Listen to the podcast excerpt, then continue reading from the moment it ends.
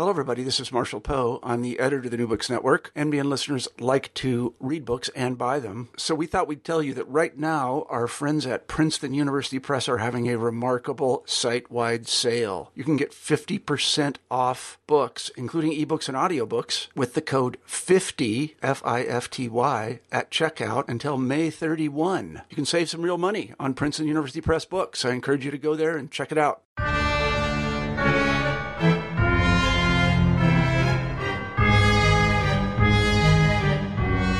I'm Rob Wolf, and this is New Books in Science Fiction and Fantasy, part of the New Books Network. Right off, let me say if you haven't started subscribing to New Books in Science Fiction and Fantasy, what are you waiting for? We'd really appreciate it if you could subscribe using your favorite podcast app. If you could like us on Facebook too, please. While you're at it, go out there and buy some science fiction books because writers need your support. Okay, so now let's talk about global warming. We all know that with global warming comes rising sea levels, and with rising sea levels, there's changes in weather patterns, geography, all sorts of environmental havoc. Well, in Emmi Itaranta's debut book, Memory of Water, the defining environmental disaster definitely involves water, although it's not a question of there being too much, but of there being too little. Extreme water scarcity. That's the backdrop to Ms. Itaranta's book. But like good sci fi, it's really about so much more. It's about memory, as the title suggests. It's about authoritarian regimes' ability to manipulate the truth and what people know about the history of their world. And I suppose most of all, Ms. Itaranta's book is about a girl struggling to do the right thing in a world where everything seems to have gone terribly wrong. Ms. Itaranta was born and grew up in Finland, and she now lives in Canterbury, England, and she's with me now via Skype. So thank you so much for joining me. Thank you for having me. Let's talk about the world you've created in Memory of Water. There's so many different environmental disasters I suppose you could have chosen from, assuming you know you were wedded to the idea of setting your story in a post global warming world. And I wonder how this particular world evolved in your imagination. You know, a world where drinkable water is severely rationed and where it poses some incredible challenges for your 17 year old protagonist, Noria. That's right. Um, I came up with the idea for for this book because I had been reading a lot about Japanese way of tea, uh, Japanese tea culture. I was very interested in that. And at the same time, I was following news about global warming, climate change, and particularly the impact that that would have on freshwater resources. So one day I saw um, this image in my head, which had the main character of the book, a young woman in a future world preparing tea for herself. And in that world, fresh water was running out. So that, that image came to me and it contained the main elements of the story and the world already. And then when I started looking for books, particularly fiction, looking for novels about global warming from the point of view of lack of fresh water, uh, I discovered that there were almost none out there. So it felt like climate change and global warming are becoming quite important themes in many books these days. But I couldn't find anything written from the point of view of what happens when uh, we run out of fresh water. And that's why I thought that that would be an interesting approach to, to the theme was your interest in the tea ceremony did that come first and then you saw that as a vehicle for communicating about global warming a story about global warming yes that's right i had had the interest in the in the tea ceremony well before i came up with the idea for the book and and when the idea of the tea ceremony and uh, lack of fresh water when those two things combined in my head i thought this might be something worth pursuing as a story and in fiction.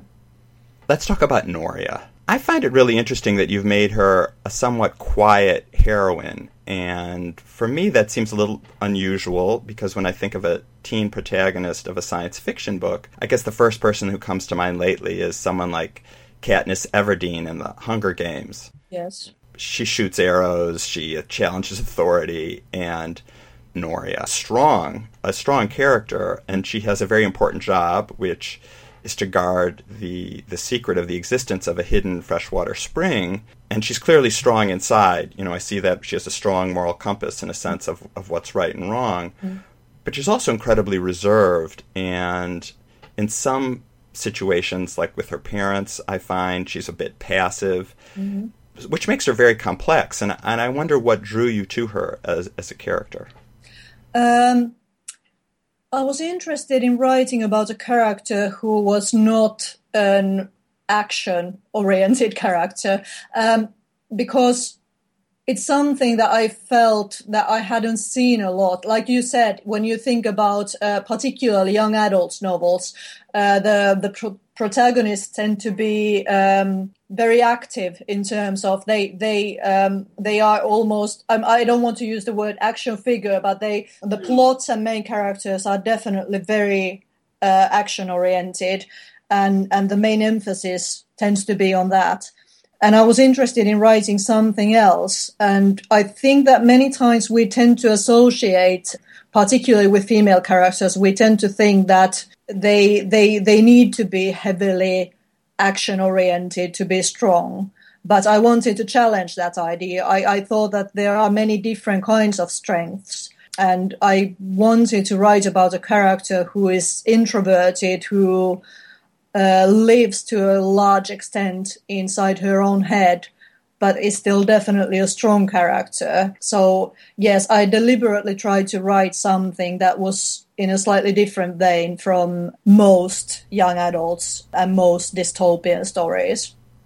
Very interesting. And I wonder if you found it challenging to map out her inner life in, in such a detailed way. Mm-hmm. Was that did that come naturally for you? Maybe you are that kind of person as well, or was that a challenge in terms of bringing us to her through her her rich inner life? Mm, I think it came quite naturally because I'm I'm very introverted myself, so it was not something I, I didn't feel like I had to step out of how I see the world and slip into a different skin entirely. I mean, obviously, Noria is not me. She's a different character. She's a different person. But um, but that is something that came naturally because I felt that the character had that in common with me.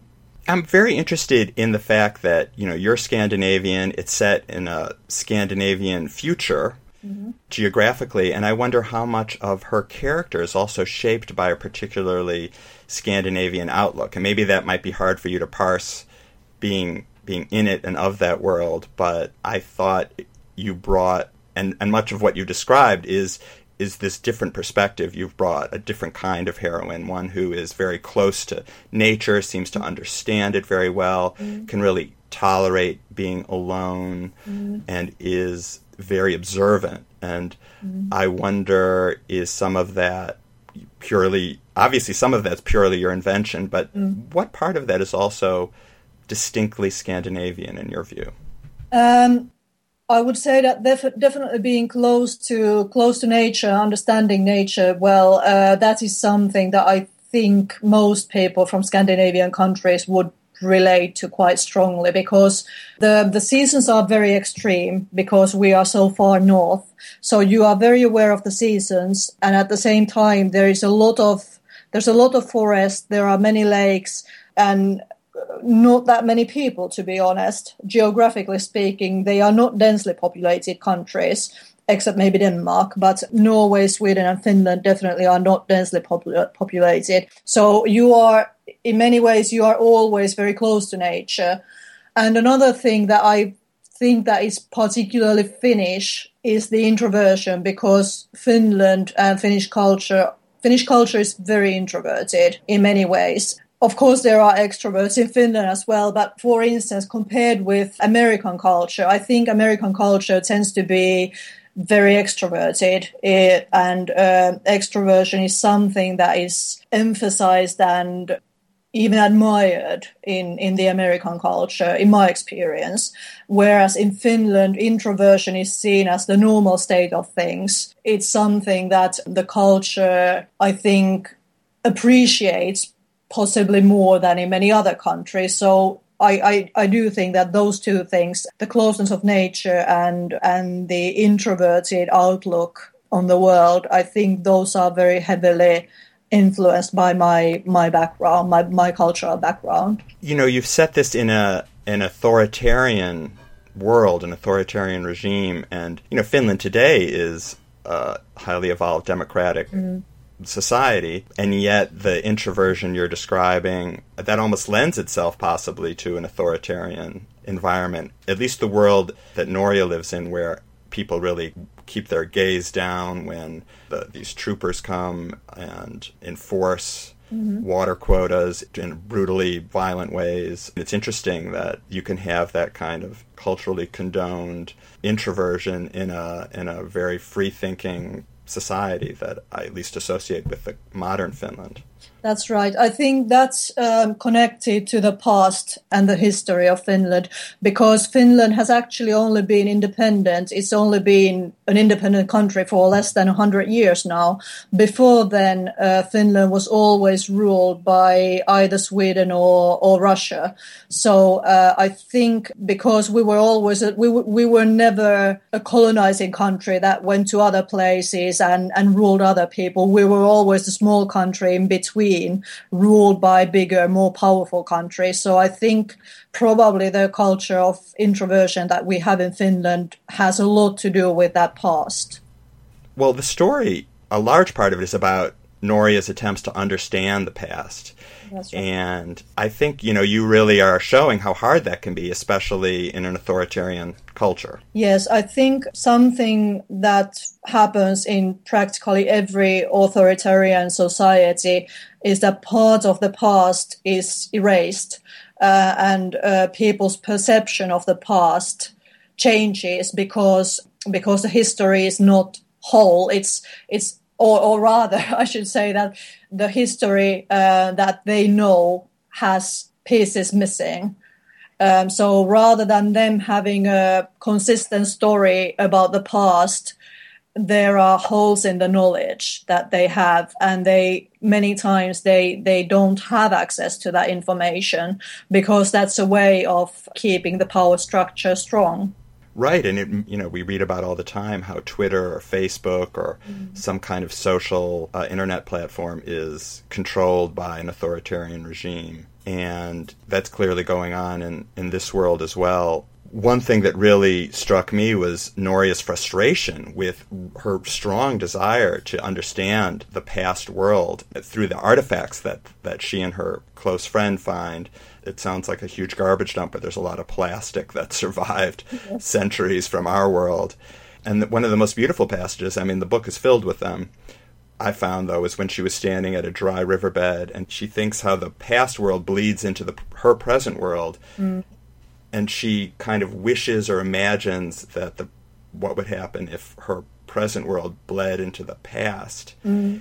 And there's one passage that I thought maybe you could amplify a little bit. Um, she, you know, in, in Noria's voice, you write, I would like to think that she, this person from the past who's standing at the river, I would like to think that she turns around and goes home and does one thing differently that day because of what she has imagined. And again, the day after that, and the day after that. And I guess a question came to my mind that if you could articulate what would you, you know, outside the novel as the writer, want us to do today, knowing that our world is going to bleed into the future, you know, that would be different? Right. That's actually a very challenging question. um, I suppose um, I was probably thinking of something. Um, I was after some kind of idea of uh, taking responsibility for what we do. So um, I don't know if I have a way of saying this without sounding awfully naive about things, but I mean, for instance, rather than making a choice that is less sustainable, I'm I'm I'm gonna go with something very very small and silly. But for instance, rather than buying a bottle of water, buying bottled water, rather than that having water from from your tap because that way you you reduce the plastic waste. I know this is this is a silly example, but um, basically what I was trying to say with that scene was that I was hoping that people would take the responsibility for what for the choices that make and think about things in long term uh, rather than short term benefit, if that makes sense. It makes perfect sense. And it, from what I know, I mean, I'm not an environmental expert, but drinking from the tap versus a bottle, you know, apparently it's not just the plastic, but a huge amount of energy yes. and water is wasted in, in producing bottled water as well. Yes. So, uh, so that makes good sense to me. One thing that really struck me is something I've read in a couple other interviews that you've done is that you wrote Memory of Water simultaneously in Finnish and English. That's right. Well, I find that completely mind blowing. I, uh, I, mean, maybe it's because just the idea of writing anything in Finnish is hmm. mind blowing for me. But throwing in the simultaneous writing, I wonder if you could explain how you did that. Did you write one chapter at a time or one sentence at a time and go back and forth? And I wonder what that showed you about the two languages. Like, is Finnish better at communicating one kind of thing and English better at another? Right. Okay. It's actually something that I'm I'm interested in talking about because it was a very strange process for me. I didn't plan to write it in two languages, but uh, when I started writing the book, I was studying in the UK, and I started writing for an MA in creative writing in the UK. So I had to write in English. And then what happened was that I discovered very early on that if I also wrote each chapter in Finnish, it seemed to improve the end result. And so that's that's how I wrote. I wrote each chapter, usually the first draft in Finnish, then I translated into English and edited as I translated. And then I kept going back and forth between the two languages, which with each chapter before moving on to the next chapter. So, so when I finished the book, I had uh, I had it in two languages. I had the manuscript in Finnish and in English, and I found that the process was it's it's slow. I would recommend it to anyone who is not really motivated to do something like that because it, it does take time. It is a lot of hard work, but I found that I think the book became better because I had the two languages to work with. And what it taught me was that, I mean, English and Finnish are extremely different languages. English is a language that has a huge amount of words. The vocabulary is, is massive uh, compared to Finnish anyway, but the grammar is relatively simple. Whereas Finnish is a language where you have a very small uh, vocabulary, but the grammar is very complex and you can do a lot with those few words because of the grammar. So there, in some ways, you could say almost that they are at extreme ends of how, how languages work. But for me, looking at the work in both languages forced me to be extremely careful. It forced me to throw away anything that was unnecessary. It forced me to look at each word and each sentence very closely on an almost microscopic level. So I felt that when I finished the manuscript, even if people didn't like it, at least I would be able to tell why I had made each one of the choices that I made in writing it because I had I had looked at the story through two languages rather than just one. It forced me to be very precise, and I think that that was helpful for the book. Wow, it sounds absolutely fascinating. I wonder, have you been able to gauge responses in your Finnish reading audience versus your English reading audience and compare them? Do they reveal different things about the English speaking world versus the Finnish speaking world in terms of what people find most interesting? Mm, yeah, I think there's a bit of a difference. I mean, for the most part, the responses have been relatively similar in both Finland and the English speaking world at least so far. But I have noticed that particularly uh, the American audience seems to many times feel that it's a bit too slow paced because they're often used to more action based plots, plots and novels. And also another thing that I've noticed is that quite a few Americans seem to find the ending a bit too bleak for their tastes. And this is something that I did think about when I was writing. I, I did wonder if, if these two things might turn some audiences away. But at the end of the day, this was the book and this was the story I wanted to write, and this was the way I wanted to write it. So I thought I'll do it the way I feel it needs to be done, and then it will find the readers that it needs to find. I have to say, good for you. I don't know if I should be expressing my opinion as the interviewer, but mm-hmm. I think that is very admirable. Although another question comes to mind: mm-hmm. Did it ever cross your mind to give the English version a different, a few different twists versus the the Finnish version?